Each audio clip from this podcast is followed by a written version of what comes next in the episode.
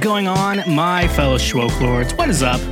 Welcome to yet another episode of Cancel Schweezy, coming to you from, we're not live, I will be editing this, coming to you live in Nashville, Tennessee, where we had a tornado scare last night, and I don't even think we've recovered from the last one, to be honest, or anything, but welcome to the show. This is a show about, you have a problem with me. I understand that, but just to remind you that just because you have a problem with me still makes it your problem. So you have a lot of problems, and I'm here to fix the ones you don't have with me, because that's your problem. But if you would like to, you could always email the schwagcast@gmail.com. More than happy to fix any other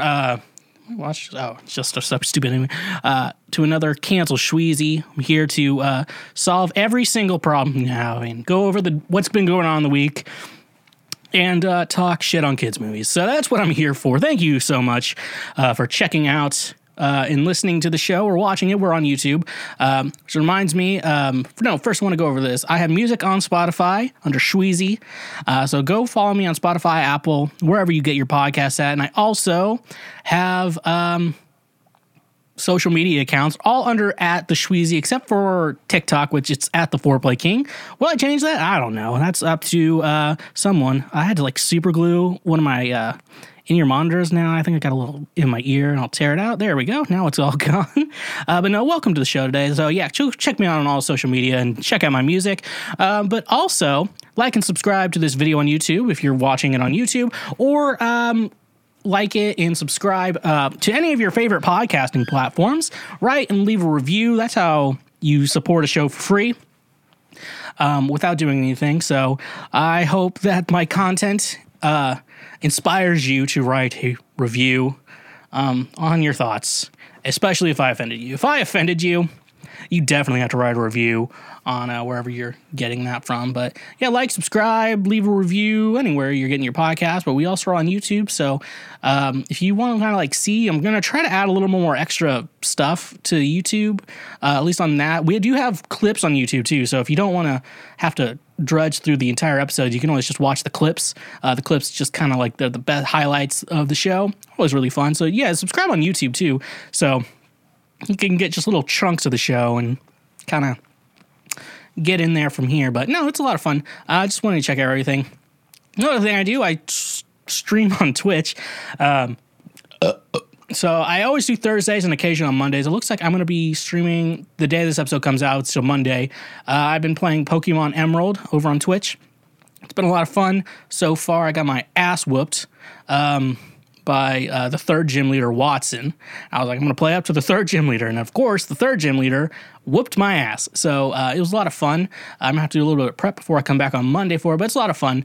So you can, on Twitch, there's two different buttons. So there's the follow button, which is a free thing. That just notifies you whenever I go live. And great, just, a good way to support me directly. Just an easy, free way. They also have a subscribe button. Now, typically, a subscribe is $5 a month, which you can click on that. However, if you already have an Amazon Prime account, which I know most of you do, what you can do with it, you get one free subscribe every month. And with that, basically, if you already pay for Amazon Prime and you're not really using it on Twitch, subscribe to me, because that will financially help support me and not cost you anything extra. And if you don't do it, you're basically giving Jeff Bezos an extra $5. And that is not good for anyone, because that guy has too much money. And, do I still got my ear? Not anymore. Okay, I'm just going to ignore that problem. Like I do with most of my problems. But, yeah, so you can do that. That's a free way to support if you already have an Amazon Prime account. The entirely best way is on our Patreon page. $5 a month gets you ad-free episodes, all my shows, and helps you support me financially directly. So those are, two ways you can financially help me directly before, any of our sponsors. But if you just want to help free, like and subscribe, leave a review, just follow me on social media and on your streaming music streaming service. Those are the free things you can do, and those I think are the the that's how you like sign up to become a Schwoke Lord, and the higher ranking you get is the more you follow on Twitch, if you subscribe on Twitch, if you subscribe on Patreon, those get you higher ranked, and eventually you become like part of the Council of Schwelders, which is the top of the top. Josh Casey, Micah Christman, for example, are on there. It's not a Josh Positive episode today, so I can talk shit about him whenever I want and whenever it comes up. Author of Tracking Desire, A Journey After Swallowtailed Kites. So check that book out on wherever you get books these days. You know, I don't know. I guess people are still reading books when we have television. But anyways, that's all I have for real announcements today. Let's go ahead and get into the news. For those of you who know, this is something I call Previous Week Right Now.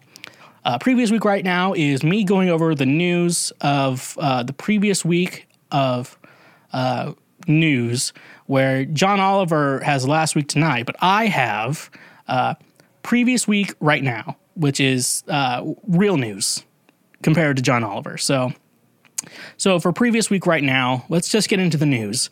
So I'm going to read this first article I have, and then I'm going to say what news source it was. And I'm going to like pause for a couple seconds and let us all just kind of like try to figure out what journalistic like source did I find this from. So hiking has a diversity problem. These BIPOC groups are working to fix it. Now, I'm assuming you think, so hiking is racist.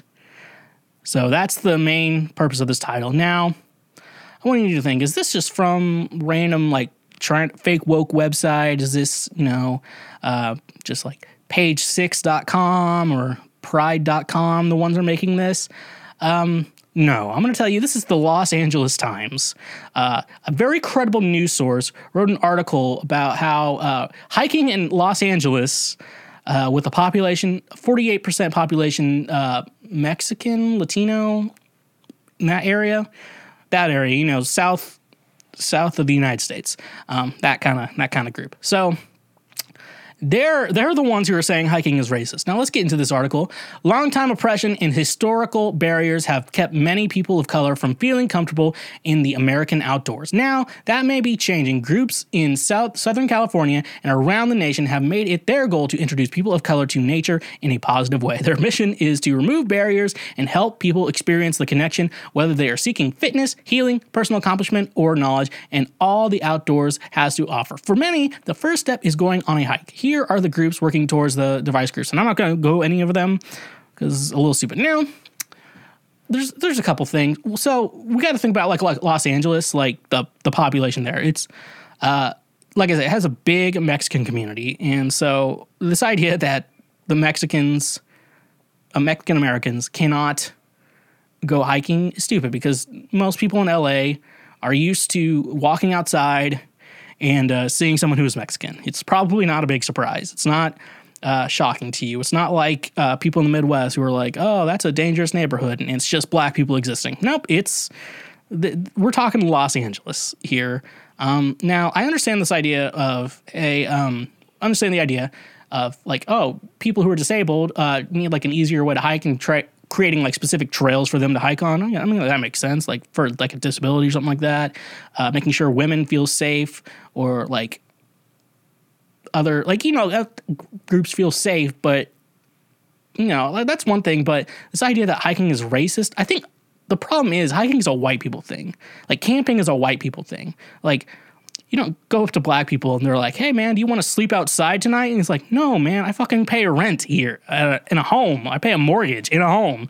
I'm not going to fucking sleep out fucking side. And I don't sleep outside either because I pay rent. Like, if you want to hang out outside, that's a lot of fun. We can do that. But when it's time to go to sleep, I'm sleeping somewhere indoors with air conditioning. So my just thoughts on this is Los Angeles Times, are they scraping the bottom of the barrel here, or are they just trying to join the fake woke? Because I just feel like this article is missing the mark, and I'm obviously, like people of color. Like I obviously understand there's a huge struggle out there. I just watched today's episode of Falcon and Winter Soldier without any spoilers. It kind of quotes on the fact that cops are always going to blame a black person, even if they're part of the Avengers. So, like that, because cops are bastards. And if you think, oh, I'm a good cop, nah, you're probably a bastard because you probably defend the bad ones. That's the way we've set up the criminal justice system, folks. I didn't do that. And so remember, if you're a cop, you're a bastard until you quit your job. So please quit your job because you're a bastard. But no, on the idea, no, I think idea of like making sure everyone's obviously like putting up signs like this is a safe space for everyone, whatever your color, gender, sexual. I mean, that's a good thing. I agree with that. But this idea that hiking is racist, it's a little stupid, folks. Okay, I don't think hiking is racist. I just don't think black people want to hang out, want to go walking outside. And probably ask a black person, do you want to go hiking? They'll be saying, that's fucking stupid. So that's all I have to say on that, folks. I know you're probably, some of you are like, oh, you're totally missing the mark. And to that I say, leave a comment and tell me how I'm wrong, because I would love to see how I'm wrong.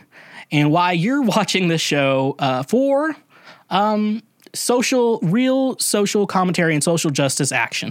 So that's what I have to say to you. This is not that source. The show is called Cancel Schweezy. I'm going to say shit you don't like. So next up, something I do know a little bit more about. Zack Snyder's Justice League jumps from third worst to fourth best DCEU film on Rotten Tomatoes. This is from Forbes magazine. Another technically good source, but anyways, no. Before I start reading this article, I'm a big comic book movie fan. I did enjoy Batman v Superman. I thought the Ultimate Edition that's on HBO Max right now makes a lot more sense, because I just think with Warner Brothers, they made Zack Snyder cut down the film so much, where it's just ruined the film because everything's just like confusing. It's like, why is everything going on here? But with the Ultimate Edition, what's going on with it is, like, you see that something's like, there's like a mystery aspect to the film. It's like Batman is worried Superman could destroy the world.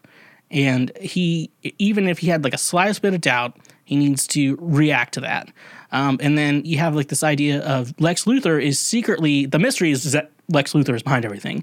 And he's like starting all this mischief management, and everyone's like, okay, you're just kind of wondering, like, the mystery aspect of the film's like, what the hell is going on? And like with like a Harry Potter film, like, that's a mystery film where you have so many mysterious questions, like, who did this, who did that, and then at the end of it you resolve it.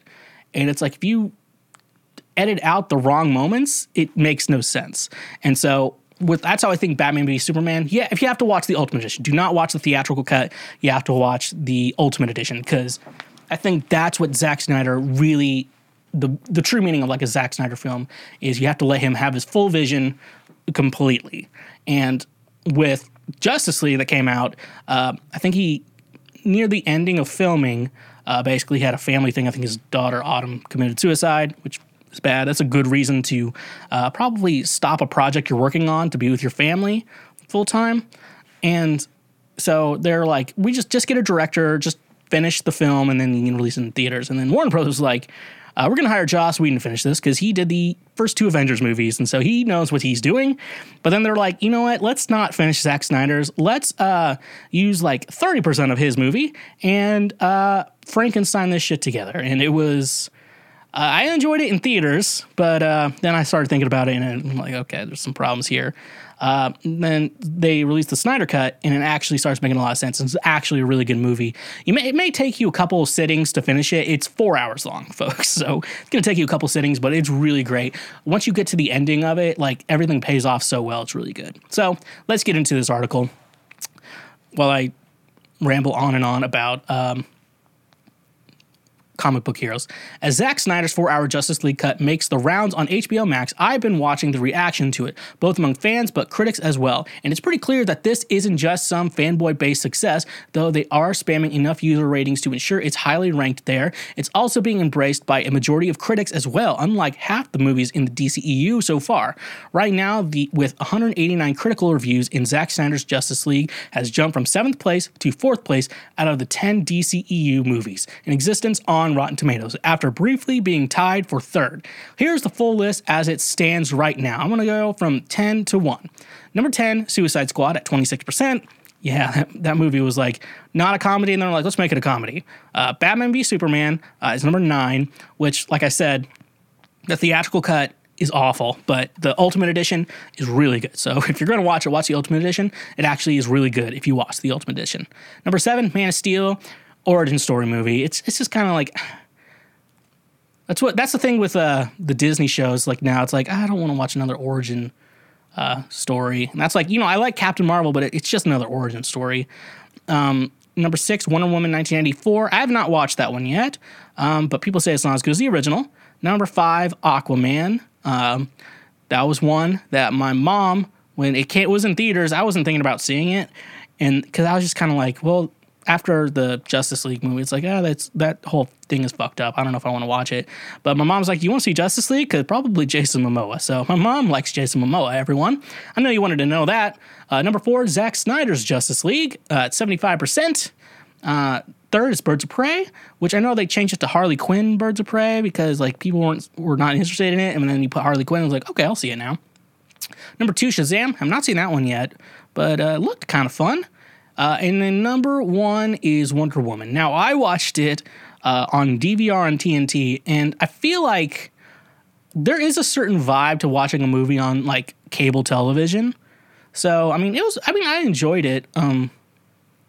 But I don't know. I think I watched it later than the others, and so I think the hype may have not, like, valued it. But, you know, I still thought it was a good movie, and I liked Remus Lupin, who was the villain, but he was also in the Snyder Cut of it during, like, the big backstory scene with Darkseid, so I thought that was really cool.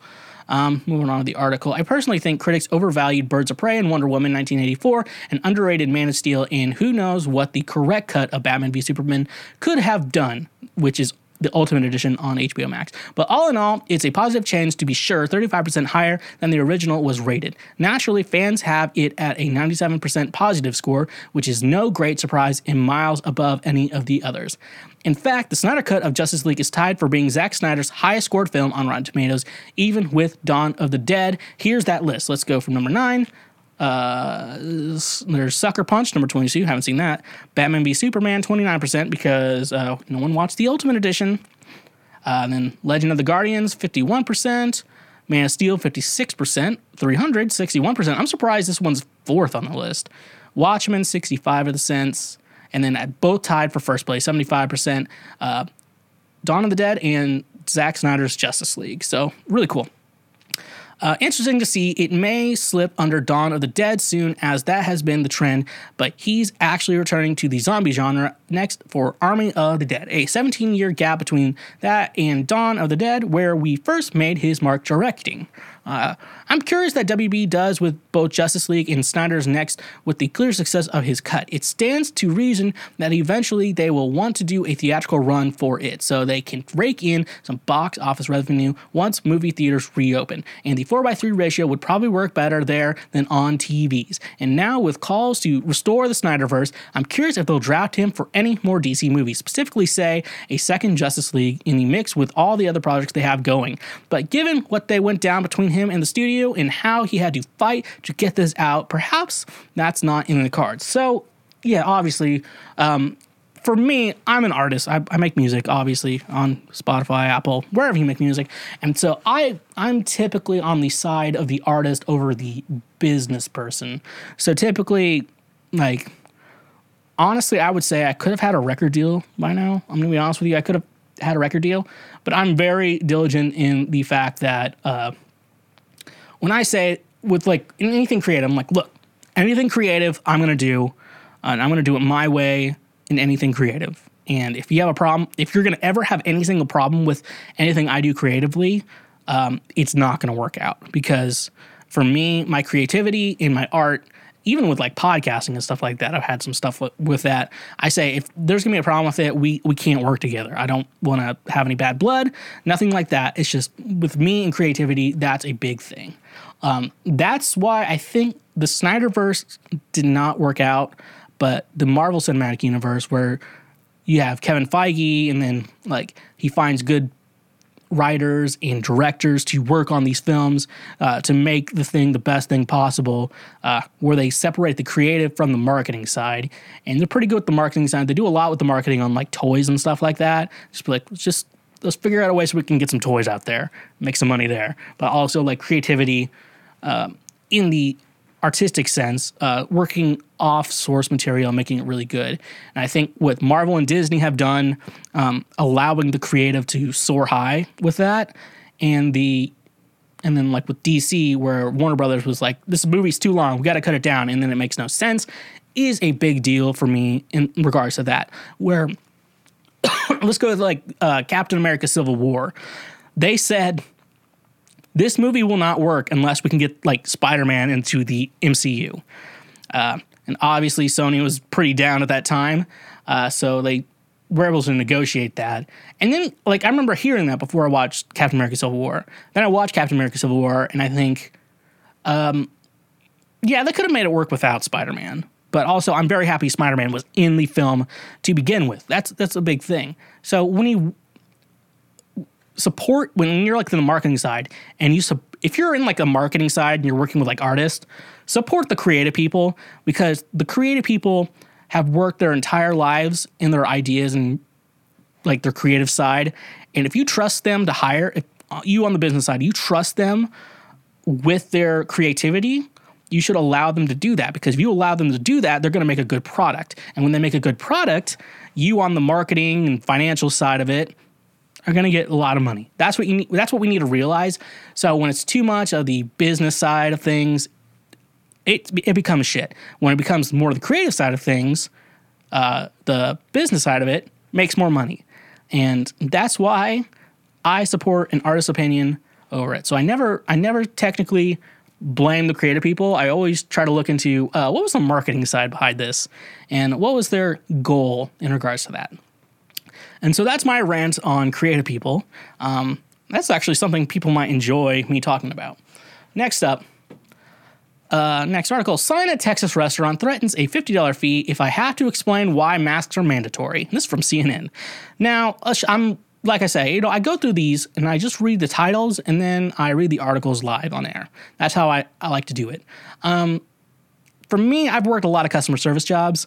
This would have been really great. Like if I have to explain stupid shit to you, then you owe me money.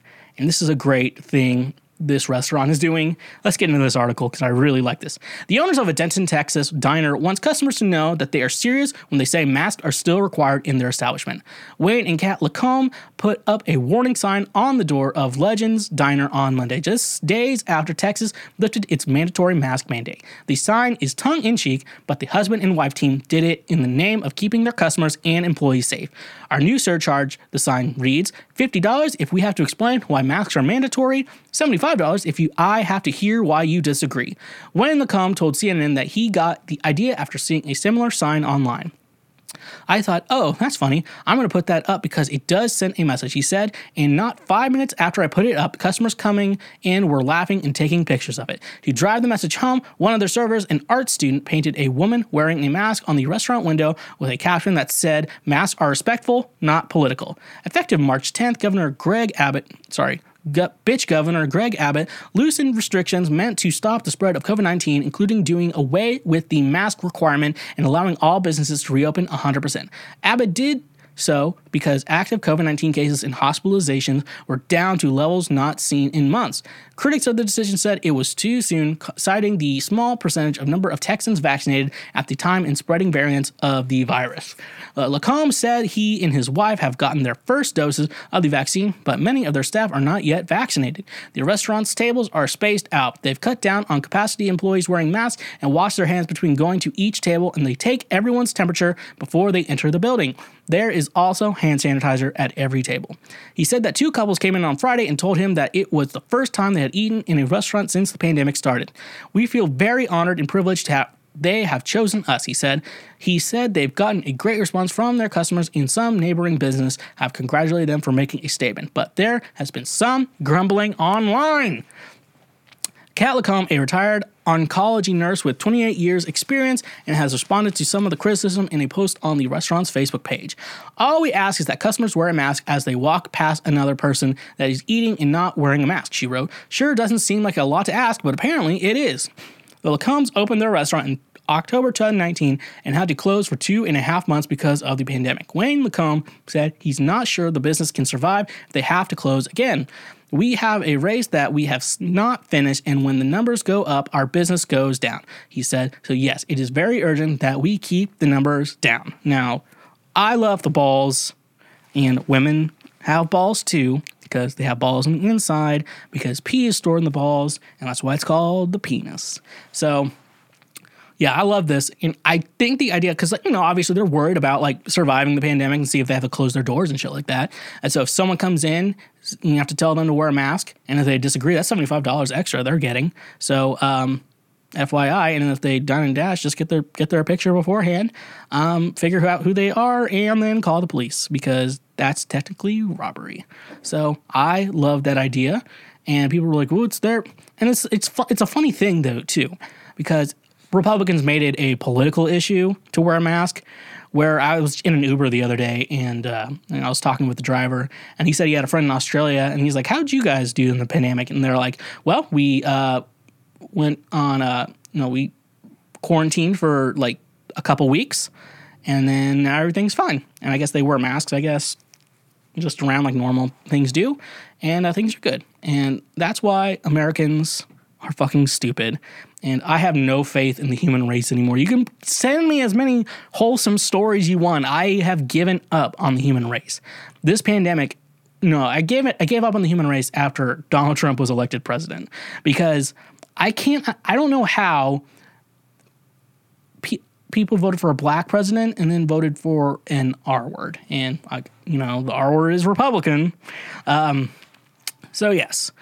So I like this business. I like the cojones they have, and I hope people actually argue about it. So they they basically get charged like $90 to $100 a meal. That's fucking hilarious, considering it's a diner, because that's hilarious.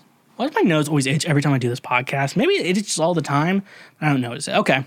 We got our last article from previous week right now, and coming from the great state of Florida. And Yahoo News. So we've actually had 4 good, credible sources this episode. Florida man arrested for masturbating with a pickle on private property, from Yahoo News. One Florida man found himself in a pickle. God fucking damn it.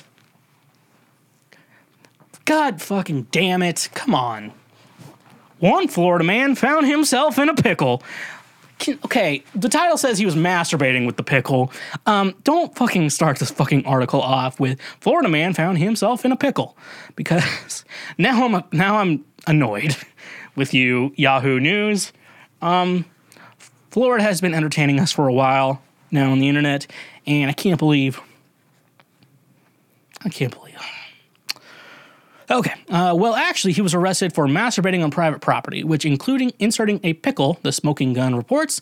Eric Tatige, 47, of Tampa, was charged Sunday with exposure of sexual organs for the unappetizing display, according to the arrest affidavit obtained by the outlet. The arresting officer was at the time responding to reports of a suspicious person.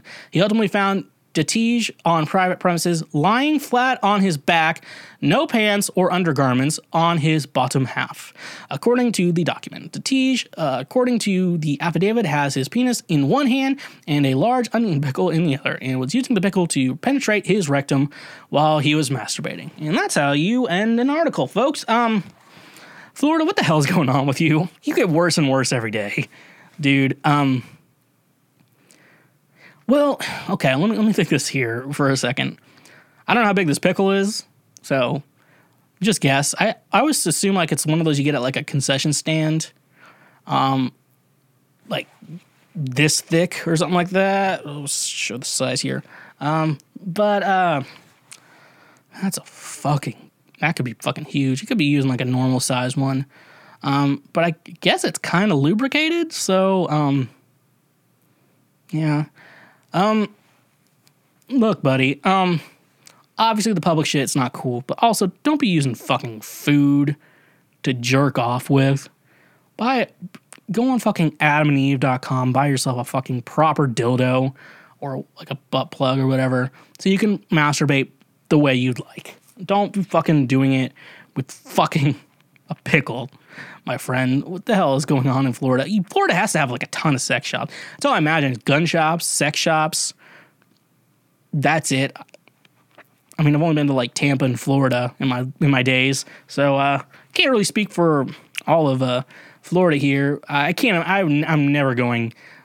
I never want to hang out outside in a city and outside of like a proper city in Florida, because that state is scary. Even Miami though is a little weird at times. So, anyways, folks, I hope you enjoyed that.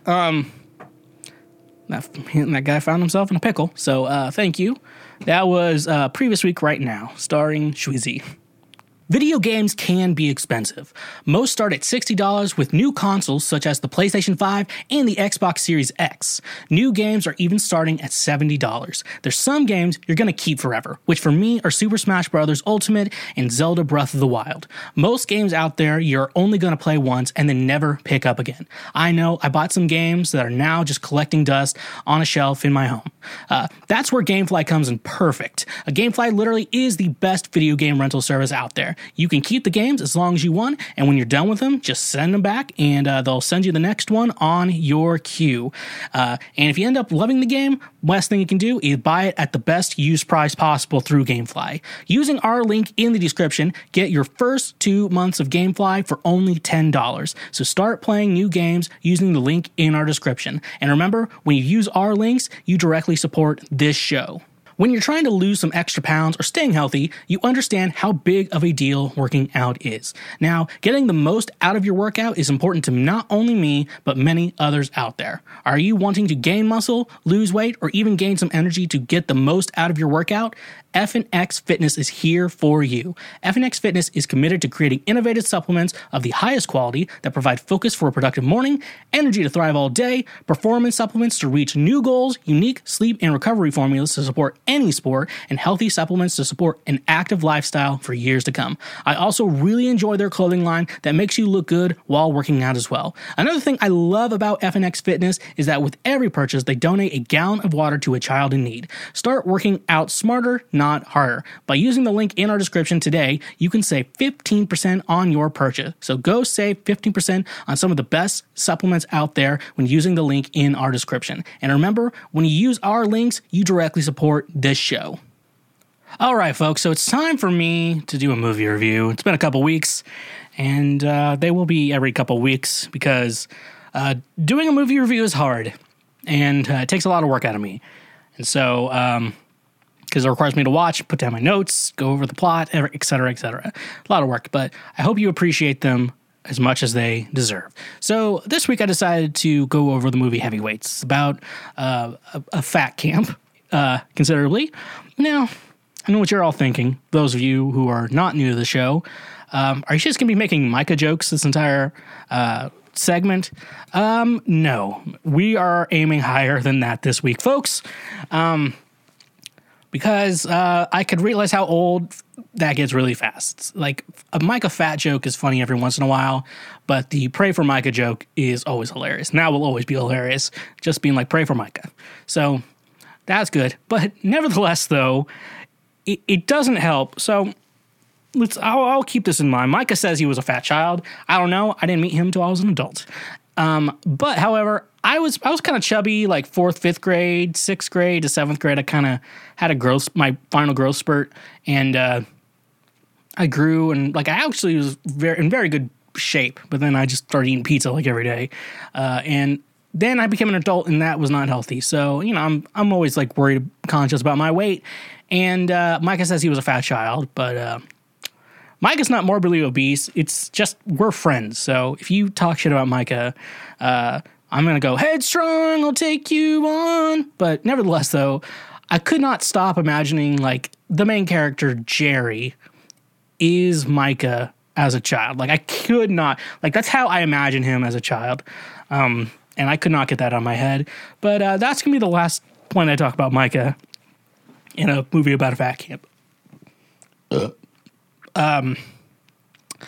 Anyway, so no more fat jokes about Micah. So let's get into the movie. It all revolves around a kid named Jerry. However, I watch with subtitles because I like to have the sound. I don't know. I don't want to really disturb my neighbors. And so, and also it's just kind of like sometimes I mishear words. You know, it's just a weird thing. So I always just like to just know what the word is. So I always like subtitles on my movies. But it's Jerry, Gerry, and they didn't really explain it, like, why it was pronounced like Jerry, where it could have been Gary. But then later you learn his name is Gerald, which I've always had, like, a weird thought with names, because my name is, my Christian name is Samuel, but they would call, my parents would call me Sam, and then when I was a baby, Sammy, which was always weird. And then my brother's name is Matt.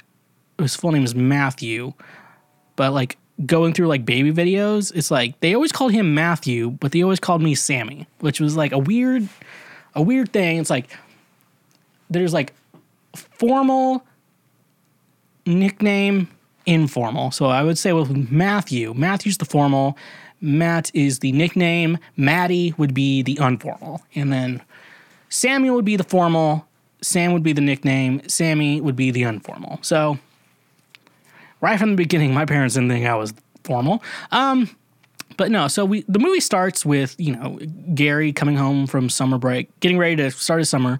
And then his father, George Bluth, is somehow in this movie, comes with another guy with a tape to Fat Camp, which shows Fat Camp. It's a video that is starring Frank Costanza from Seinfeld, Ben Stiller's actual father, Jerry Stiller. Rest in peace, buddy.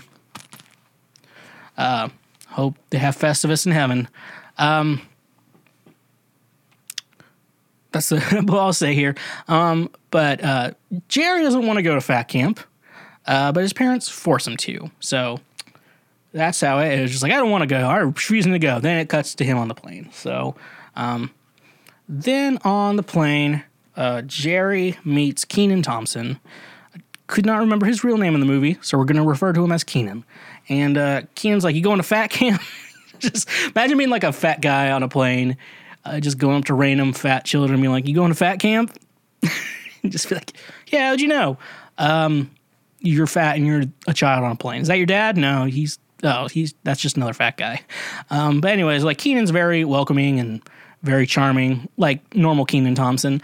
And so Jerry's like, okay, maybe I like the guys here. Maybe this won't be so bad after all.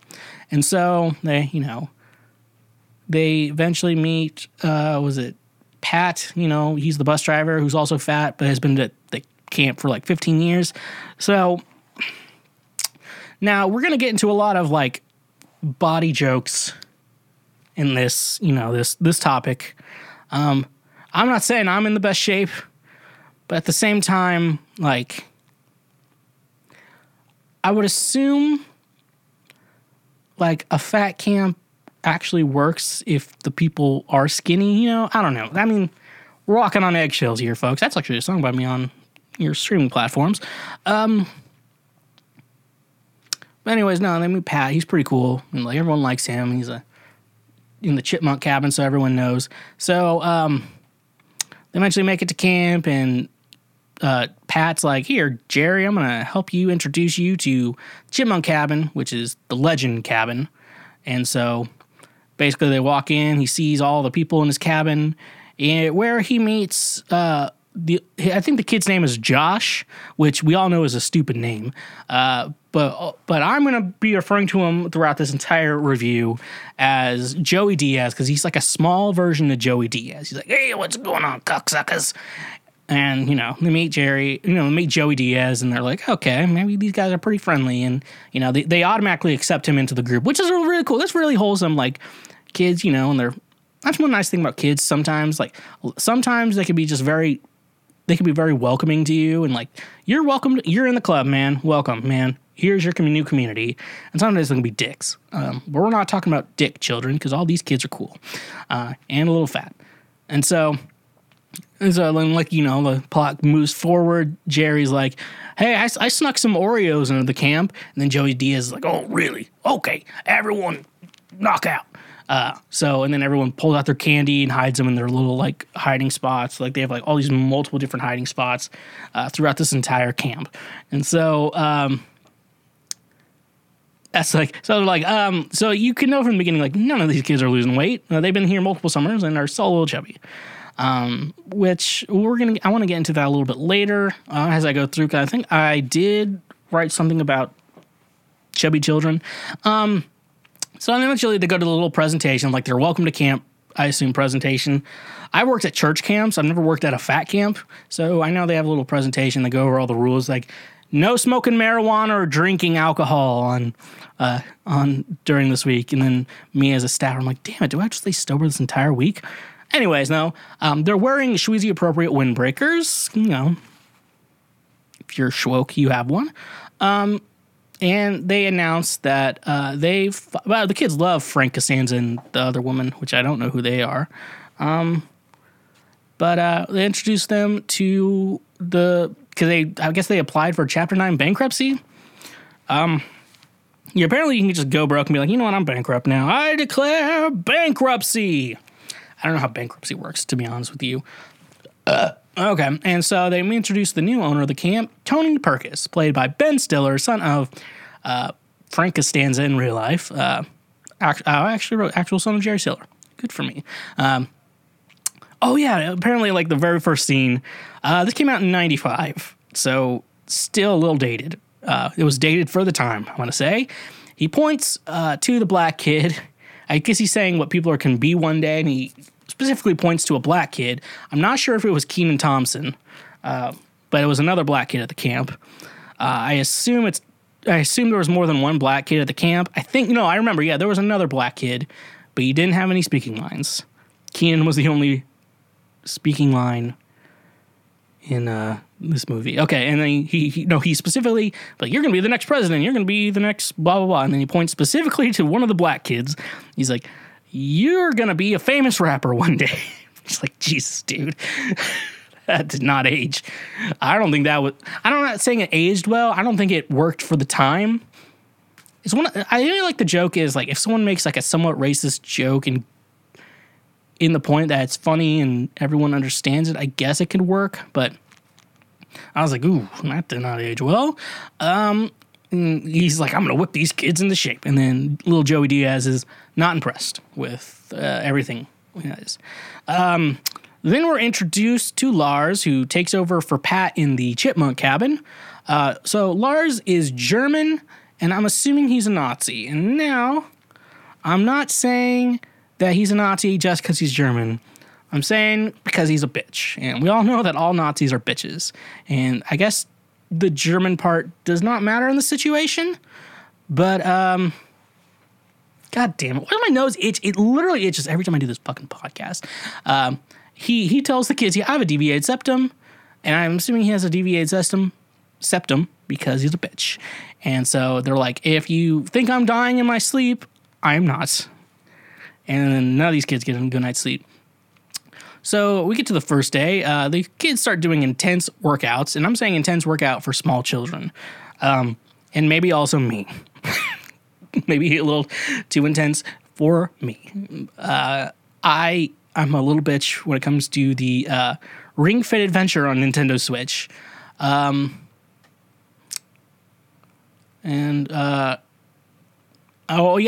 Apparently he's trying to create, like, a program for this, like, he really wants these kids to lose weight. And then I also wrote down, once we got to this point, I think a fat camp for kids is a little stupid, just because with, like, children. Well, I'm just gonna go with myself. Like, when I got, like, kind of, like, pretty chubby in, like, the 5th grade, then I grew, and then, like, I was decently skinny until I started eating garbage every day for 10 years, and pound came on. I know it really came on when I moved to Nashville, because I was, like, working fucking desk jobs, sitting down all day, drinking every night. Not that I don't do that anymore. But yeah, it really, like, ramped up when I moved here. But like, no, with kids though, I feel like I don't know if a fat camp is necessarily a good idea for children, just because their bodies aren't necessarily fully grown yet. So, you know, because sometimes, like, you know, kids get really chubby and then they grow, and the reason why the body put on so much weight was because they knew there was going to grow. And that's why, like, kids were, like, hungry all the time, too. Like, they're just, like, eating all the time. It's because their bodies are growing. That's why. And then when you get to an adult and you're like, my body's growing, just not the way I want it to.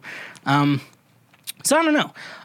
Yeah, leave a comment below for your thoughts on that. Like, what about fat cans for kids? Because I don't think that's a good idea.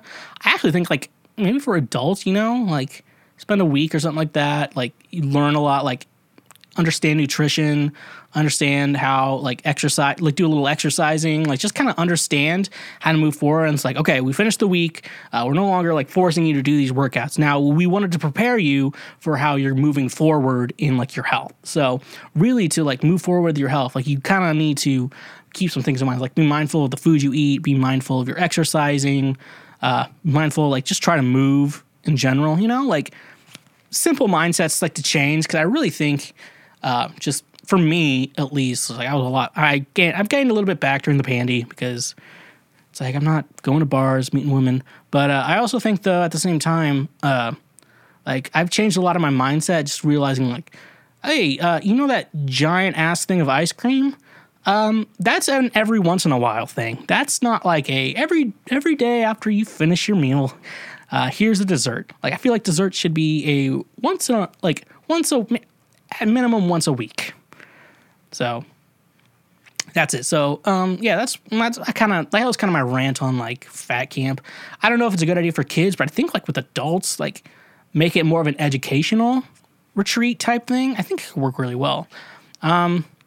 Oh, yeah, and so moving on. So the kids are swimming in the pool, the lake or whatever, and they have a hot nurse. Like, the only woman at this entire thing is the hot nurse.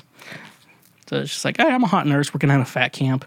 And so Lars decides to hit on the hot nurse, and she easily rejects him because being ripped is not attractive to ladies.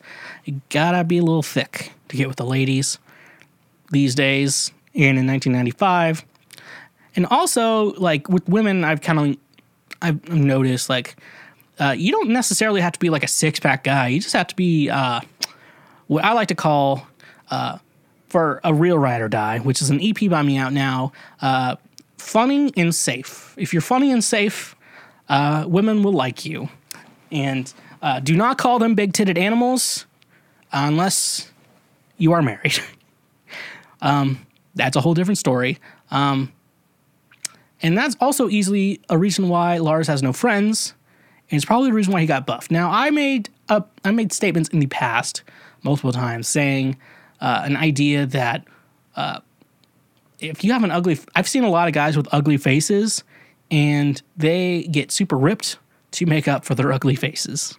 And I'm not too worried about that. I've been called handsome many times by women other than my mom. So miss me with that bullshit. So Lars has got buffed because he has no friends, because he's a bitch. Okay, and then we get to the scene. Okay, this is a part of the movie I have a huge problem with. So they have, like, a competing camp. Now, this is a fat camp, and this competing camp is, like, a sports, like, professional sports camp with, like, people who are going to be, like, big athletes one day. So they are like, we're going to do our annual baseball game. It's like, what the hell do you think is going to happen here? You have a fat camp and a professional athlete camp, and you're like, they're going to compete against each other. Like, what's the fucking point of this? It's like, it's two similar camps competing against each other. That makes a lot of sense. You know, it's like an annual thing. It's a lot of fun. But you know, when, like, fat people, like, people who are going to a camp because they're out of shape and they need to lose weight, versus people who are trained their entire lives to be good at sports. We're going to make them compete against each other. And, like, they get their asses whooped. What the hell did I say whooped? They get their asses whooped, obviously, because they're not trained in any sport at all. That's the thing. I don't know why, like, they thought this was a good idea. Apparently this is, like, a yearly thing. And no, they do this all the fucking time. so fucking stupid. They obviously get their asses whooped, not whooped, whooped.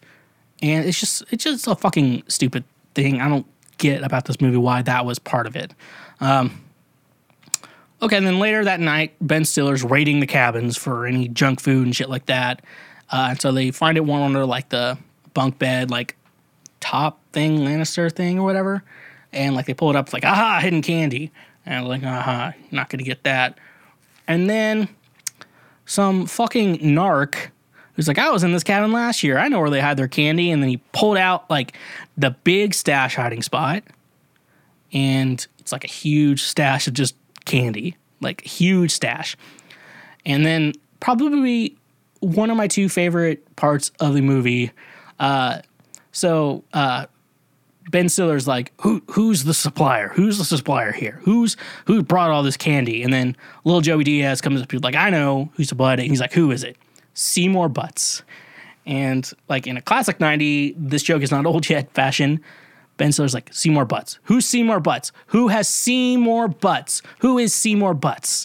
And everyone's laughing because he said Seymour Butts instead of Seymour Butts. And that is hilarious. And then, for some reason, little Joey Diaz is missing the next morning, and no one knows what happened to him. So that's weird and unexplainable. So there we go. That was unexplainable. So then Tony, a.k.a. Ben Stiller. I kind of wrote Tony and Ben Stiller in my notes, so we're going to go back and forth between those two names, folks. So now he starts to terrorize the entire camp and just makes it basically Auschwitz. Basically, like I said, Joey Diaz is missing in this film, and no one knows what happened to him, which is very scary for a small fucking child who is just gone missing, because there's a lot of lawsuits there, which we will get back to in a minute. He kills the blob, which, party foul, bro. And because even with the blob, like, they're still getting exercise in. They're jumping and swimming around. Like, it's good exercise. And then he closes the go-karts. Why? Because he's a bitch. That's why. But then we kind of see Judd Apatow's character in full swing. I thought this was one of the Trey Parker from South Park, but it turns out it was Judd Apatow. Apparently, back then, they were twins. And Judd Apatow is a cameraman, and he's all the time, he's like smoking and drinking from a flask. And, like, he's just vibing the whole time, and it's very fucking awesome. Then we get to the little summer dance. So they're like, I guess Tony's idea was like he was trying to embarrass them into losing weight because the girls didn't want to be with chubby boys. So the movie kind of starts, you know, like your old standard movie school, middle school dance where boys are on one wall, girls are on the other wall, no one's dancing. And then who was the guy who helped him out here? I can't remember who was the guy. What was the guy's fucking name? Paul Feig or something like that. Yeah, that was his name. He's like, I'm going to get the dance started. So then he starts dancing by himself on his own. And then he convinces like all the other fat kids to dance with them on their own. And then the girl's like, you know what? We'll dance with the fat kids. And then but all these kids have like good personalities. And so I feel like a lot of these women would not care. I would just enjoy having a good time with them. I'm like, they're not doing that. But anyways, the boys are dancing with the girls, having a good time. I'm assuming some of these guys are going to get to finger these girls. It's a great time. And I know what some of you are thinking. You're a grown-ass man. Why are you talking about kids fingering other kids? I'll put myself in their shoes for a second and be like, if you're underage and they're underage, I don't know. Just assume I mean good and I'm not into any of these kids. Okay? That's all I ask of you because I'm not. So shut the fuck up, and I will punch you if you think I am. Anyways, they're about to start fingering these girls, and then Tony decides to be a buzz fucking kill and ends the dance because the kids are going to get some, and that's not cool. In any circumstance whatsoever, for any reason, no matter who you're with, what you're doing, anytime, anywhere. And so this is the moment in the film I learn that Tony sucks, because if you're about to get some and someone stops that, they suck. But then, later that night, Joey Diaz returns to the camp. And he kind of makes some joke shit like, oh, I'm a zombie. And then he's like, I'm normal. And then he's like, turns out my dad is a lawyer and threatened to sue. And so they let him back into the camp. very easily because they kicked him out of the camp for making fun of Ben Stiller. So I'm not sure. That's why I assume the lawsuit is, but we're going to assume it's a movie. So I shouldn't care. So then they decide to get their candy back. So they break into Tony's office, led by Joey Diaz, and kind of getting everything in there. And they're trying to steal the candy back. But then they learned that he poorly photoshopped all the kids skinny. Poorly photoshopped. Very bad. Poorly photoshopped Jerry on a skinny body, which is very funny to me, at least, and to no one else. And my nose is still itching. I don't know why. And they also learned that the mail is being hidden from them, which is illegal because I don't think you're allowed to do that unless it's like prison. I'm assuming like only in prison they can like stop your... They'll review your mail, but I think they'll still send it if... Nothing illegal is going on. It's usually just like people like talking very emotional shit. But anyways, after that, like they almost get caught, but they don't. So yada, yada, yada. Everything moves on. But they find one boy is sneaking food into camp, which interests all the other kids. And so they have like a, not a drug dealer, but like a junk food dealer, which like burgers and shit like that, sneaking into the camp. Stuff like that. So they have a dealer who's doing that, which I have to imagine would be the perfect summer job for a child. You know, like if you're like, say you're like 16, 17, and your job is sneaking junk food into a camp, like you charge a little bit on top of it, so you make a little extra on it, and you buy them the food, shit like that, yada, yada, yada. You're actually going to make a lot of money. You could make a decent amount, like a summer living off that. Like their kids are paying a lot for that shit. God damn, I'm itching my nose. Why is my nose itching when I guess I don't talk this much out loud in the week. It's always in my head. So they're singing the food. So basically, they're not losing any weight. So they're getting ready for their first weigh-in day. They discover, and basically they're weighing everyone. No one has lost weight. They've probably gained weight in this movie. And that's when I learned that Jerry is short for Gerald. FYI. Ben Stiller's like, you know what, I'm going to make everyone, we're going to do a 20-mile hike tomorrow, which is probably intense for anyone who's not trained in hiking and is not white, which means Kenan Thompson's going along for that. So, Pat tries to stick up for them and, like, he's talked down to, but they learn that he is a complete psycho in the movie, and so the normal adults at the camp are like, you know what? Let's devise a plan. Maybe we should call child services, because Paul Feig has a lawyer friend they could look into. But I guess the child services person won't come for like 2 weeks. But Paul Feig's lawyer is like, we need evidence before we can really do anything, according to my lawyer friend. Which, I mean, this makes a lot of sense. But conveniently, then Judd Apatow, the cameraman, says, hey, have y'all seen Tony? He owes me $600 for all the filming he's did. And they're like, okay, well, now we have a plan for taking Tony down. So then Tony goes full psycho and jumps on a tree limb, dangling over a cliff. Where you're like, you want to look like me? You want to look like me? But no, that's not my Tony voice. Have you ever seen $10,000 before? That's Tony. That's because I get it from Dodgeball. You want to get a body like me, jumping on over here, swinging back and forth across this tree branch.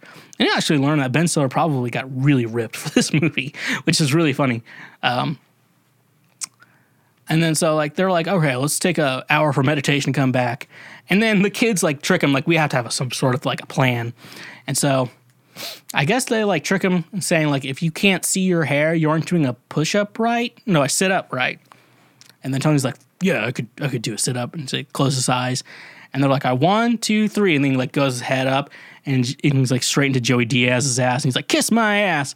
So they go on a chase, yada, yada, yada. Tony falls into a hole, a giant hole.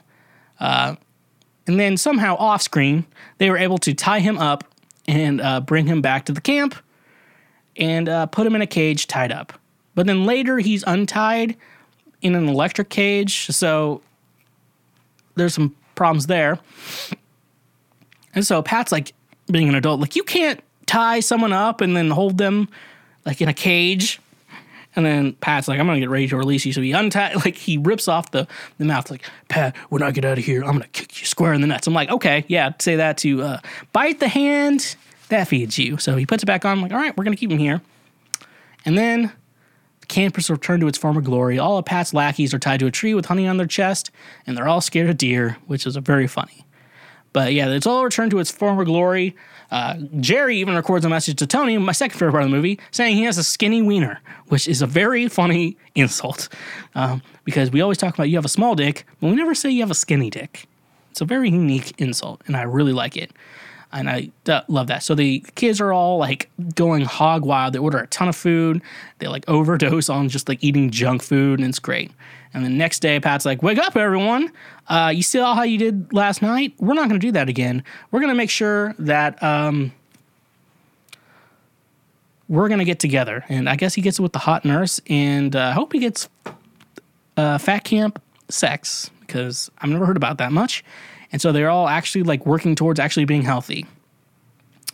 And that's a good thing, because I feel like if you're going to be at a fat camp, we should focus one part on having fun and one part on actually losing weight and trying to live like a healthy lifestyle so you actually lose weight, because that's how a fat camp should work. Flash forward, everything's going good. And it's the parents' weekend.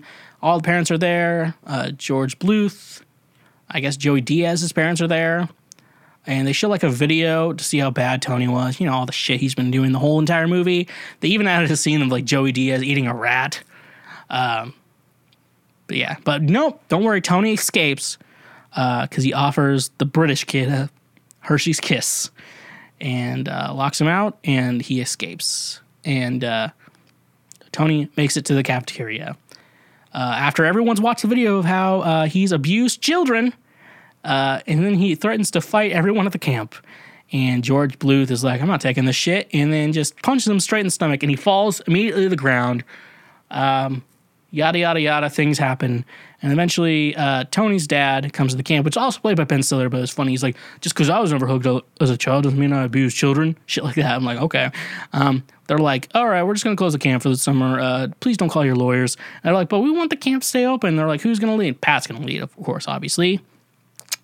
And Fat Camp is saved by Pat. And so, nevertheless, we move to the Apache Trials. Not, again, that jock camp. Which makes no sense that they're competing against a jock camp. A fat camp versus a jock camp. That makes no sense at all. So, like, you know, they do all these trials. Like, Joey Diaz is, like, shaving a balloon. Because he knows how to shave. Because he's, like, 10 and shaves or whatever. And then... they get to the intelligence section of it, and the jocks get owned, and then it ends with Jerry in a go-kart race. He also gets knocked off the track, which I don't know if that means, like, a disqualification, but he ends up back on the right track, so I guess okay.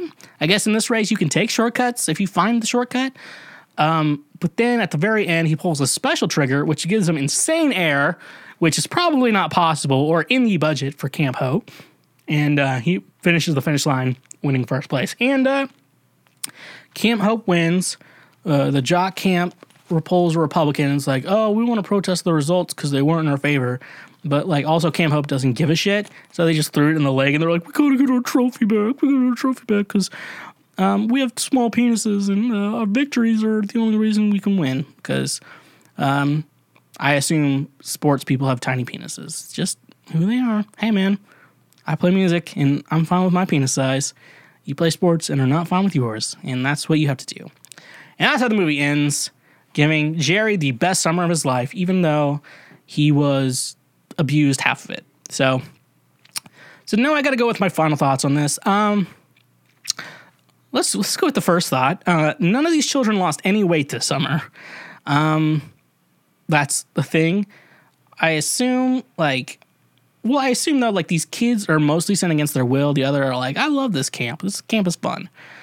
So none of them lost any weight. Now, I went to church camp basically my entire life until I moved here.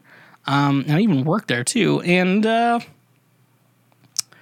I mean, like, no, I mean, I came out of there like a different mindset, you know, about Jesus and shit like that, and like my life and everything. But yeah, none of these kids lost weight this entire summer. They were just eating cheeseburgers the entire summer, getting snuck in. Tony doesn't get charged with child abuse now. His dad's like, please don't sue. And apparently that's enough reason for him, like, okay, I won't sue. And then none of the kids get charged with kidnapping Tony, which was probably, I would assume, X outs the child abuse claim. Because, hey, your kids did something illegal, and my son did something illegal. So let's not sue each other, and let's live life. So that actually just made sense to me right now in my brain. The movie ends with maybe these kids are going to be healthier lifestyles. I looked at the guy who plays Jerry in the movie. He's actually looking pretty good right now. Kenan Thompson, I wouldn't say he's fat, but he looks healthy. And those are the only two who were fat technically in the movie. But that's all I have to say. But I want to end this with somewhere in Hollywood, someone had to put out a casting for, hey, agents everywhere, do you have fat children actors? If you do, they would be perfect for this movie we're about to cast. We're wanting to make a movie about fat children at Fat Camp, and we would like your fat child to audition to be in this movie. And I want everyone to be thinking about that for the rest of their lives. And that is my review on the Disney movie Heavyweights. So thank you. Next. We've been going through this pandy for over a year now, and any responsible human would groan at the idea of leaving your home. Why should you have to leave your home to buy alcohol either? That's where Drizzly comes in handy. Drizzly gets all your favorite beer, seltzer, wine, whiskey, and much more delivered directly to your home. With their easy-to-use mobile app, we are getting one step closer to never leaving our homes.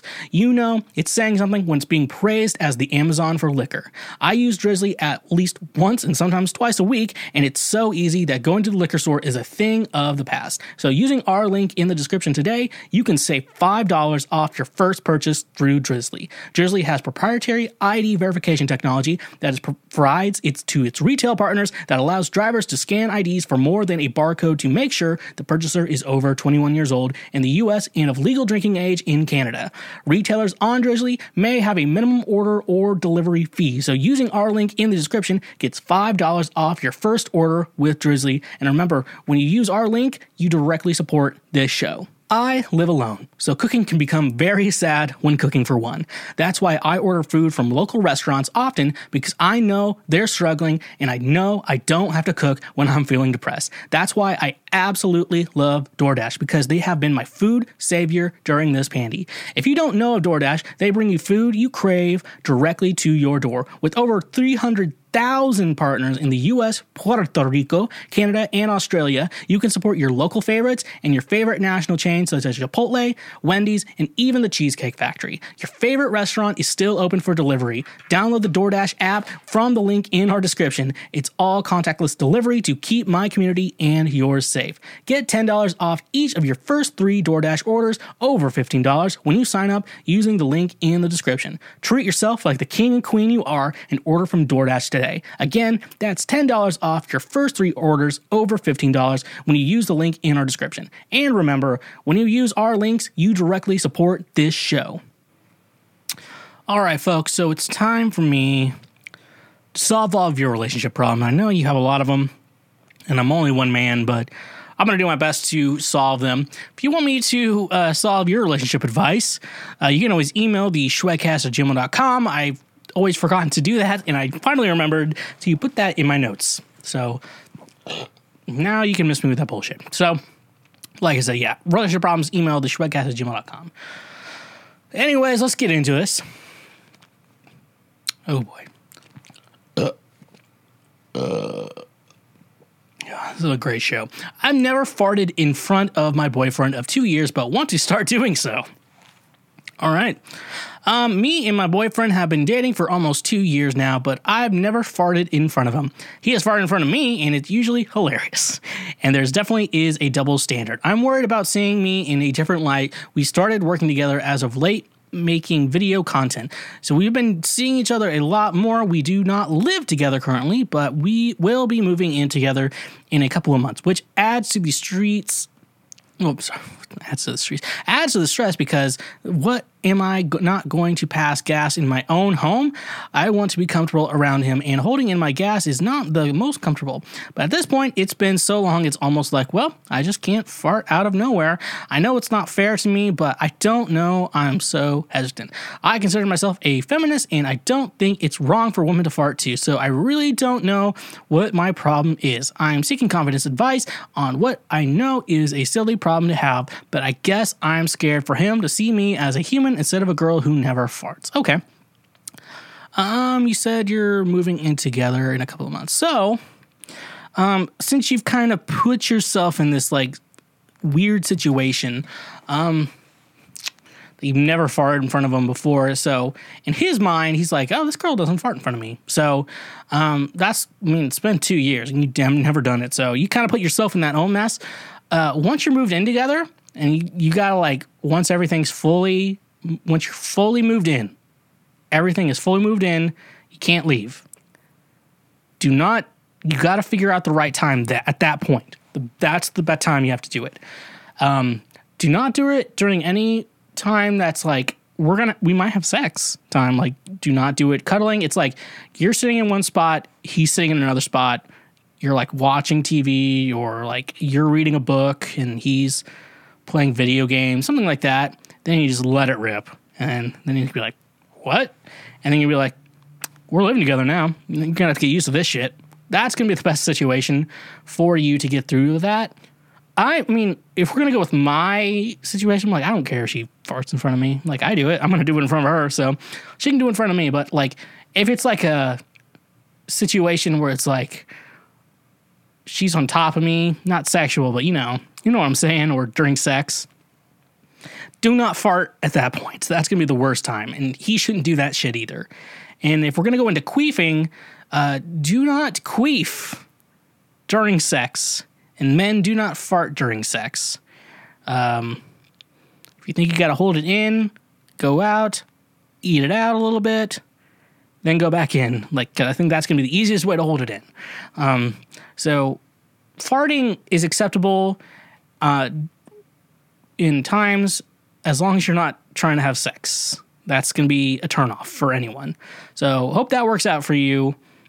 Let's get a move on here.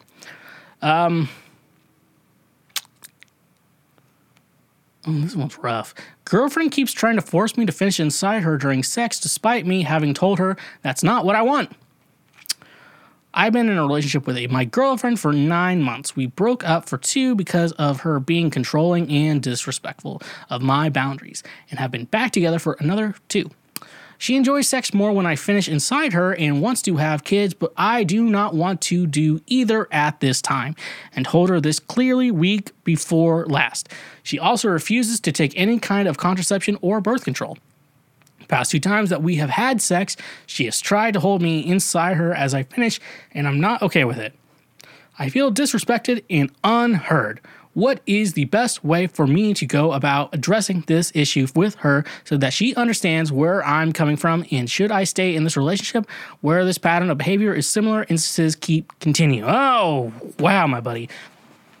This is a red flag. Now, this is not someone, because that's one thing with the relationships, and I feel like something people need to realize in a relationship. You got to be careful. Like, if you don't want kids with that, let's say that person, you got to be very careful with that shit, because the very moment, like, if she gets pregnant and she decides to keep the kid, you don't get to decide. She gets to decide. That's how it works, because that's her body, and it's your fault for nutting inside her, and except for kind of the situation you're in.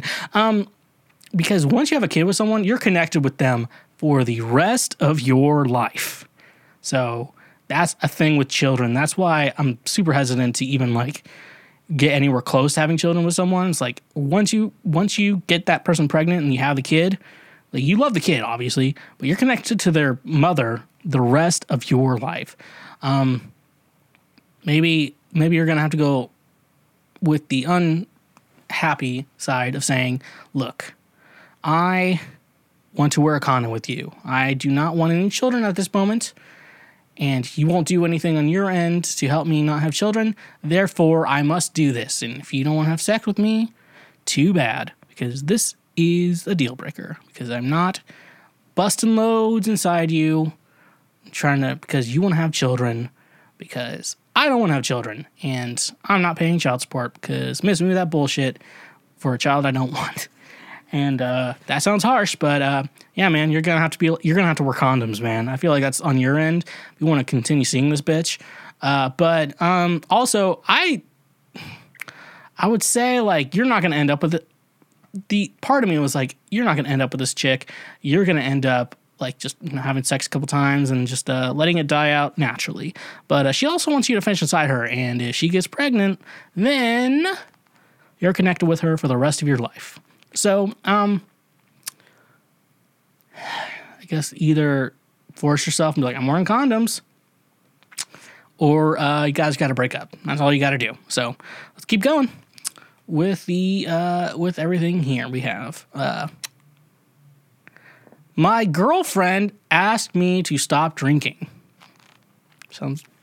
I wonder what. Did I write this? I don't know. So to preface, this isn't an alcoholism-related request from her or anything. I'm a very social drinker. She asked me to do this because she is starting a long-term medication where she will not be able to drink. She asked me out of the blue when we were talking and got very upset when I asked for to thinking in basically an ultimatum on if I do or not. She also framed it in a way that I was picking drinking over her. Overall, it was just a lot to process for me and made me feel like her issues trumped my own personal choices. And when I opened up on the point, she got mad again. So let's think of the situation. You said you're a social drinker, so that's when you're hanging out with friends. I feel like there are situations like you probably can't get ripped if you're with her and friends. You're not going to be able to go full throttle, but I feel like you should be able to have, like, one or two, you know, like, you're not getting drunk, you're just, you know, having a little bit of fun. When it's you and your friends without her, I feel like, yeah, you should be able to get as ripped as you want to be. That should be fine. If it's just you and her, like, yeah, you shouldn't be drinking, buddy. That's probably it's probably gonna be a deal breaker there. So I don't like this idea of, like, an ultimatum, because I feel like if in relationships, ultimatums are the end of it, because if she or you has to make an ultimatum, there's a situation, there's something you don't want to do that's a deal breaker, and yeah, when an ultimatum comes up in a relationship, it needs to end. That's just how things like that shit works, and it's not easy, but it is what it is, and that's the way it is. And so yeah, I feel like there's a compromise to be made where you're at. Like I said, so I feel like the best compromise for you and her hanging out together alone, no drinking.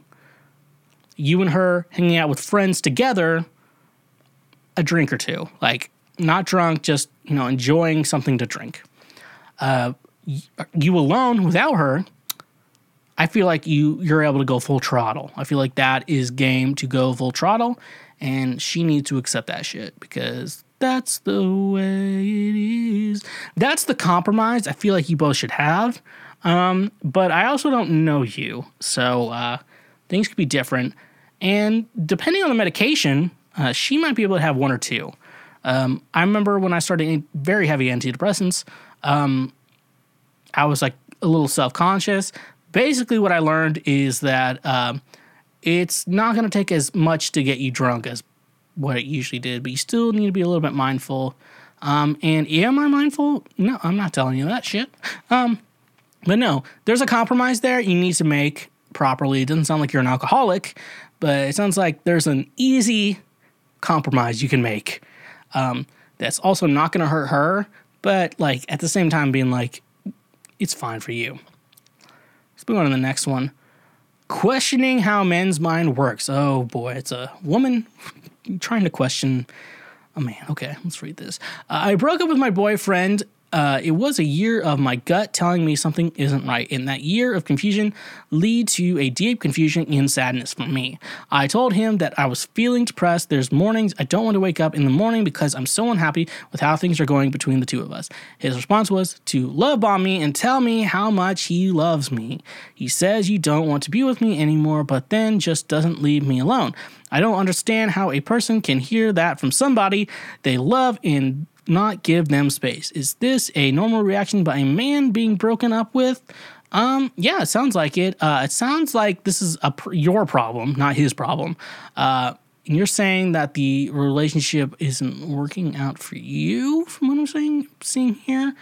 That you're saying you're unhappy with the relationship and he's not. So in his mind, his idea is I need to fix something. Like, men have a fixing mind. It's just a standard male thing, fixing mind. I know some, like, it's not like you have to be a handyman to be a man in this culture. It's like, you know, if like your plumbing's gone, you're going to hire a plumber, like, to fix it. Because your mind is like, we need to fix this. So if there's a problem that really needs to be fixed, we need to fix it. So he thinks the way to fix it is love bombing you and showing you how much he cares about you. Now, from what it sounds like, you don't like him anymore. You don't love him anymore. But he still loves you and wants things to work out. So that's the thing. That's what the situation is. You don't love him anymore, but he still loves you. Questioning how men's mind works. His mind is, I love you. I want things to work out. I want to fix things between us because I love you and I want things to be fixed. So, and your mind is like, why can't men just realize that I hate him and I want him to go away? Maybe work out your fucking problems, bitch. I don't know. God damn. Like, he says love bombing you. Like, it sounds like he fucking actually cares about you. That sounds like what the problem is. Like, this guy cares about me a lot, but I fucking hate his guts. What should I do? I'm like, if you're in a relationship with this guy, try to work things out. And if it doesn't work, then I don't know. Sounds like you're just being fucking stingy. I don't know how to. That's the only way I respond to that is like, he's trying to fix things. He's saying you're unhappy. He wants to help work with you on that. It sounds like this guy is a good guy. If you break up with him, he's gonna find someone fucking better than you. So you better fucking keep him, you bitch. That's what I have to say about that. Let's move on to the next one. My boyfriend tells me he loves me and is attracted to me, but his behavior makes me think otherwise. Very interesting title. Let's get to the article. Let's get into the bulk of it.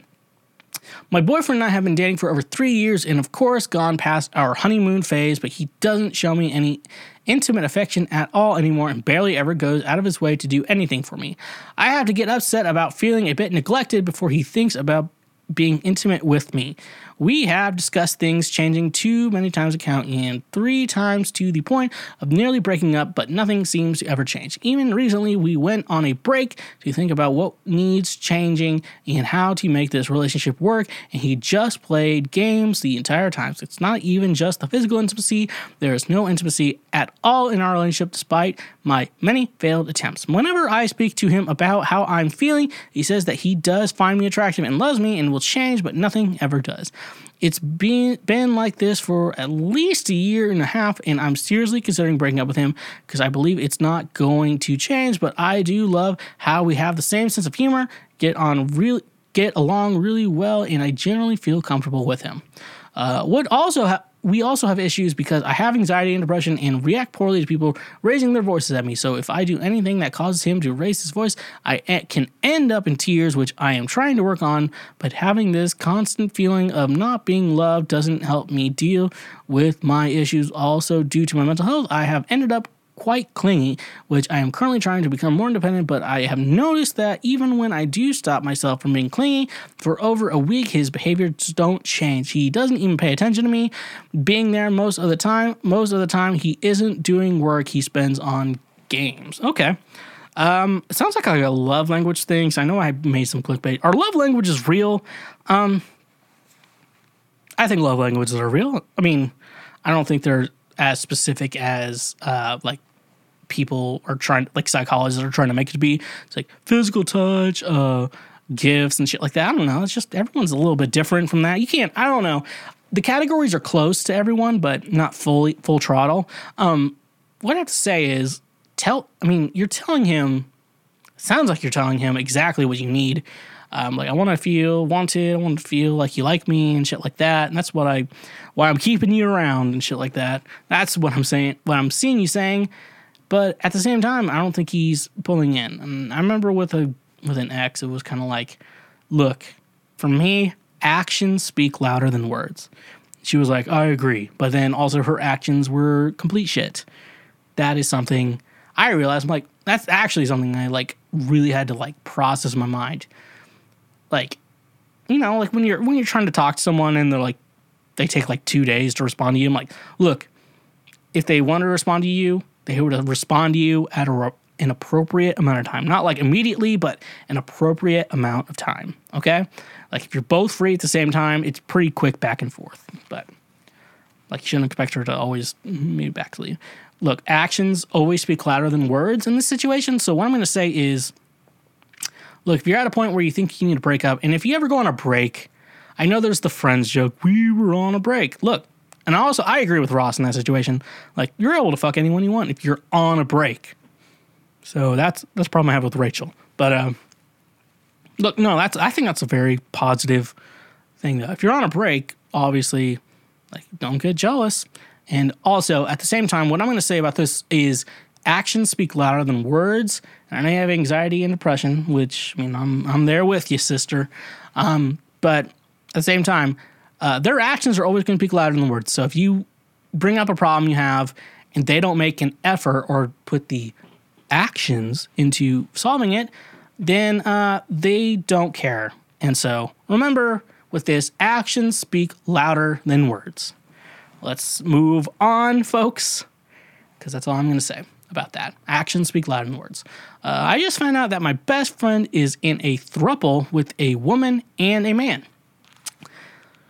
Here we go. I am completely unfamiliar with this type of thing, so I'm hoping someone can give me some advice or perspective on something. My best friend, Anna, she's 17 years old, began seeing someone a few months ago. I noticed right away that she started eating less, dressing differently, and becoming obsessed with getting fit. She never used to really wear makeup or anything like that, but she went out to Sephora and dropped like $400 on new makeup and stuff, and told her parents it was for school books. We're in uni, so 17 in uni, so I guess they're technically adults, and they said uni, so it's a country I'm not living in.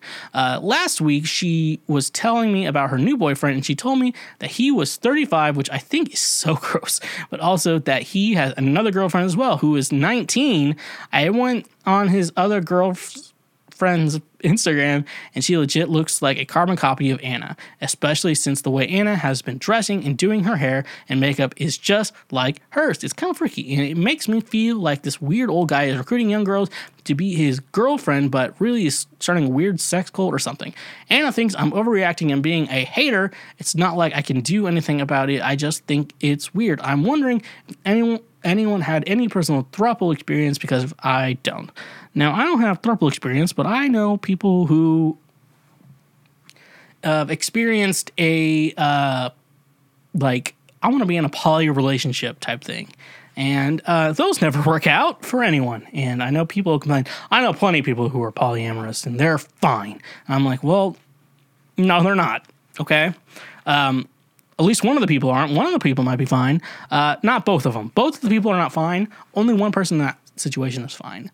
That's the situation. So, only thing I can say, you both are very young. So only thing I can say is, only thing that you can really do. And I do this to a lot of friends who I think are doing dumb shit in their life, but I'm also not going to like force them out of doing dumb shit in their life.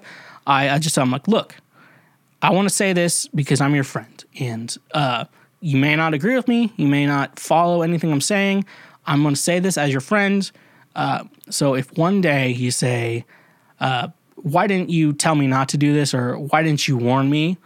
I will bring you back to the situation, because I want to be a good friend to you and say, I think this guy is doing something sketchy, starting a sex cult or something very weird, and I really want you as my friend to understand that I do not want you interested in this. Now, you can do whatever you want. I'll still be your friend, and I'll still love you as your friend. I just want to be a good friend on my end in case one day you change your mind about this shit and say, hey, look, I don't trust this guy you're with, way too old, kind of gross. I really think you should stay away from this. However, if you want to keep dating him and keep doing that, that's fine. But I want to be a good friend on my end and tell you this situation from my point of view. And no, I will no longer be judging you or be saying shit to you about this. And just keep doing you, keep living your life the way you want to. I just want to be a good friend, just to warn you on my thoughts on this. So keep doing what you believe is right. And so you say that, hopefully she respects that, you respect back. And then one day, she'll realize the faults and like, thank you for warning me about that. I wish I would have listened to you. That is the best thing. Like, I wish I would have listened to you, because I have a lot of friends who have told me that. And that's actually the best thing ever. When a friend's like, man, I wish I would have listened to you when you told me that. Like that's like the power boost. Like, yes, I am right. And then you're not a dick to your, but you're also not a dick to your friend at the same time. Because it's like, you're not being a dick, but at the same time, you're just being honest with your friend, saying at the same time, like, look, do what you want to do. Do what you want. Keep doing it. I'm just telling you what I think, and I'm not going to, like, hate you or judge you any more from it. I just want to let you know my thoughts. So that's what you need to do in that situation. But also, if I was going to be honest with that person, I'm like, hey, there's, like, an age range you should date in, and I think that guy's probably too old for you. So, there we go. That's all I have to say there. Dating when child-free. I am 25 and a female. An issue I run into often with dating cis men in particular is that they all want me to have their children, which is not something I want to do ever. I enjoy kids, but do not want to raise kids of my own. I'm looking for a boyfriend or any partner, really, who I can call, can own a small plot of land with, have a garden, and raise some chickens, goats, and maybe some sheep. But most of the men I meet either know they want kids in the future but already have kids or are older in age, like 40 plus, and don't see me as an actual partner, just a fling or a romp to make them feel young again. What is a child-free gal to do? Do I just start accumulating more cats? I already have two. Wow. I guarantee you, there's a lot of men out there. I can't believe you're in a situation where it's like, hey, I'm a man, I don't have kids, why don't you date me? I'm like, fuck, like, you're probably getting fun. You probably get tons of men to like you. But you probably get tons of men on your end, but at the same time, I mean, you just, it sounds like you're just honest about everything you want. It sounds like you're just complaining about wanting men who want a child, which I never understood. I guess that's my end. Like, I like kids. I like other people's kids. I always like being, like, the uncle, but I don't want to be, like, a dad. I like being a daddy, obviously. Y'all know me as a daddy. But I don't know. I don't see myself as a father right now. At least right now in my life. I could change, but I'm not looking... It's not looking likely for me. At the same time, so, I don't know. You just... I mean... Look, I'm looking around all the time at women, but at the same time, I'm like realizing you have to learn to be fine on your own, because I've had to learn to be fine on my own. So that's the best thing.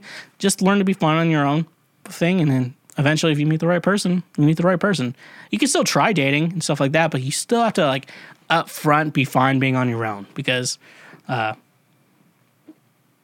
just got to learn that you got to live life without other people, you know? And especially an idea of, like, I don't want kids, and then... They're like, well, I want to have kids someday. I'm like, well, it's not going to work out for you, so fuck off. That's all I got to say. That's all I got to say. That's all. That's how real people do it. Let's go on to the next one. That was kind of a bummer. My husband goes somewhere every Friday night, but won't tell me where. Me and my husband have had four kids. So a few months ago, my husband started to go to one of his friends' houses on Fridays, or at least that's what he said he was going. So last night, I tried to call my husband while he was at his friend's house because I wanted him to get groceries. He did not respond, so I called his friend. His friend said that he wasn't there, so I was confused. When he came home, I asked him where he was, and he said that he was at his friend's house. I told him that I called his friend, and he said he wasn't there. My husband said that he was there. I'm unsure what I should do. Can anyone help me? Please explain. Please help me. Okay. There's two situations. He's either surprising you with something really great, or he's cheating on you. Sorry to say that. It sounds like he's cheating on you, because...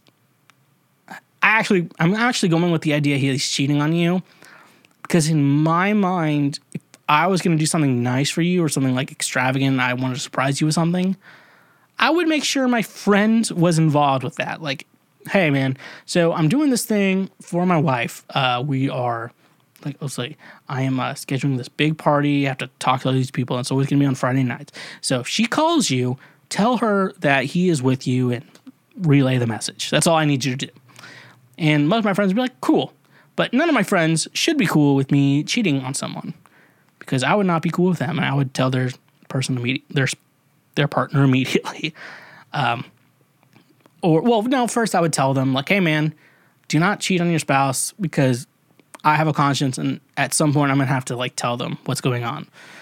That's the good person to me. But no, I would totally rat my friends out. I'm like, do not fuck with your wives and cheat on them. That's an order. So that's all I can say there. So sounds like he's cheating on you or doing something so bad that he doesn't want you to know about it.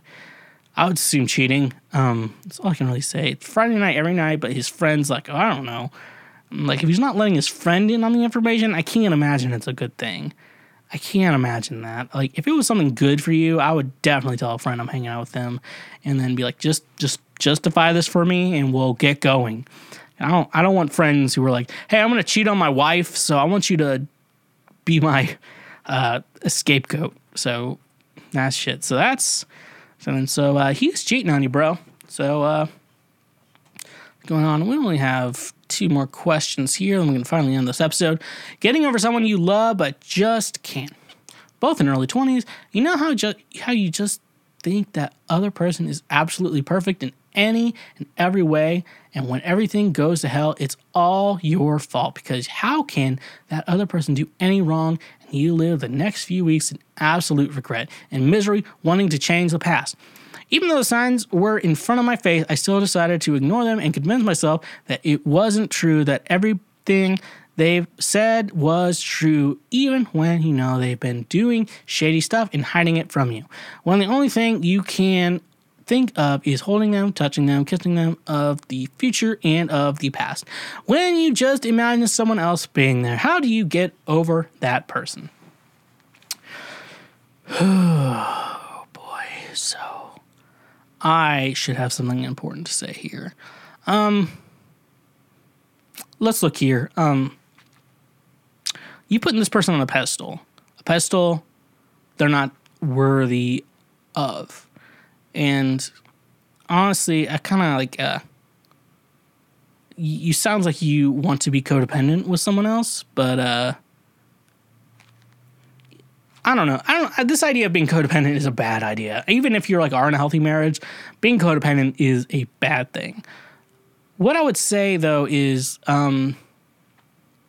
you were never dating this person. You're in love with them. You're in love with the idea, and you're in love with the facts of it, and you're in love the fantasy that you've created in your head.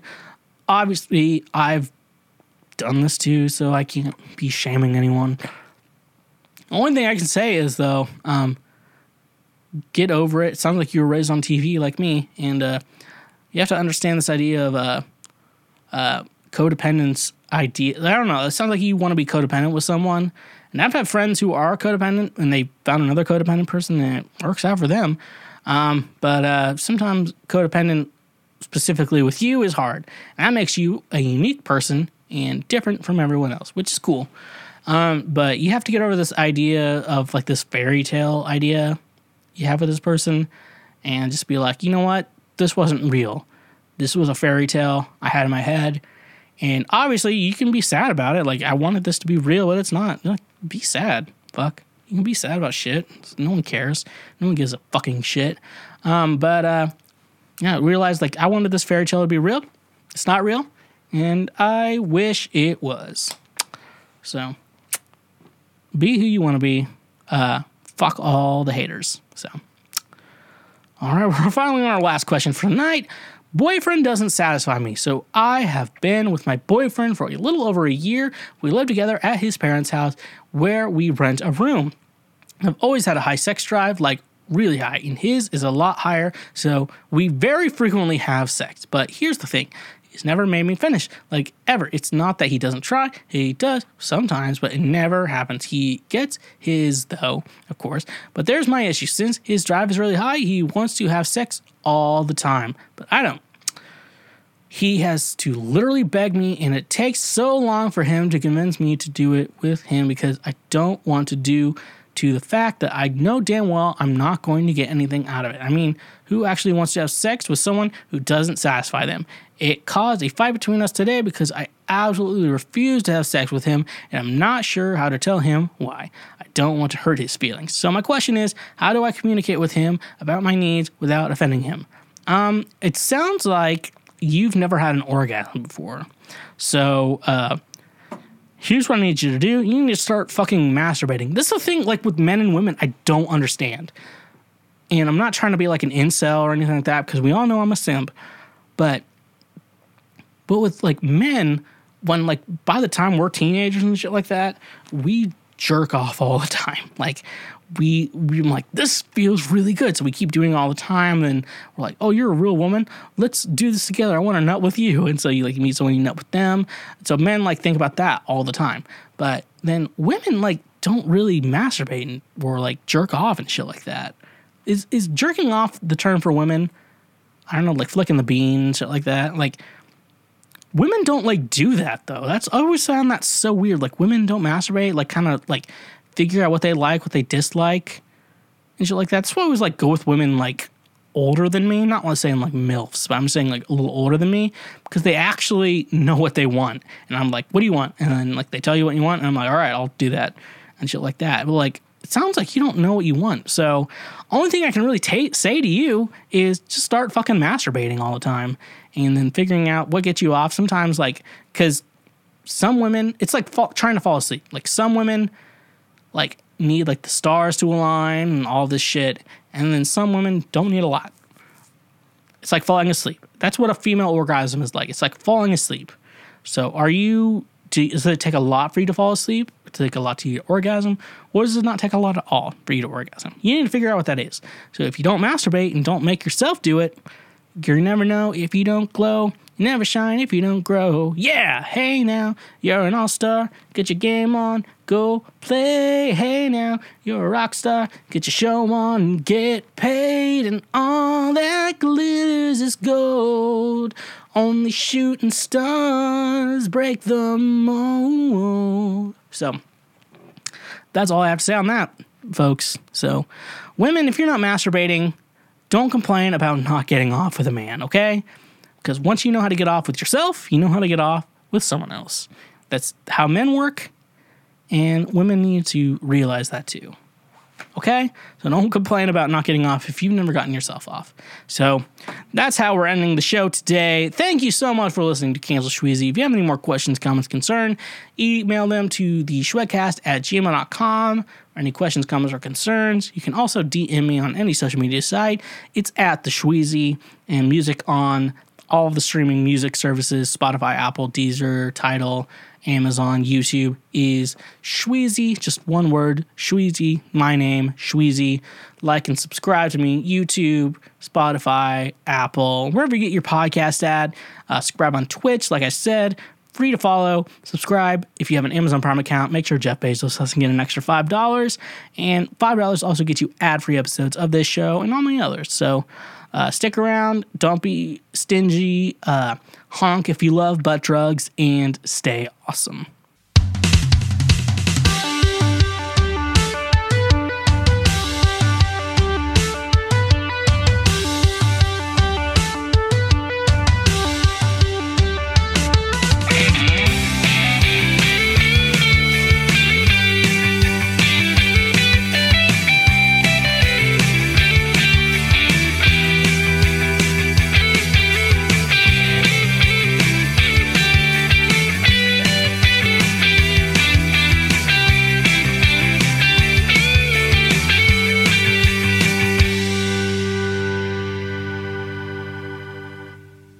Hashtag pray for Micah. Hey there, my fellow Schwoklord. Thank you so much for finishing that episode. It means a lot to me. If you want to support the show even further, check us out on Patreon, where you can get ad-free episodes of all my shows. Once again, thank you from the bottom of my heart, and stay awesome.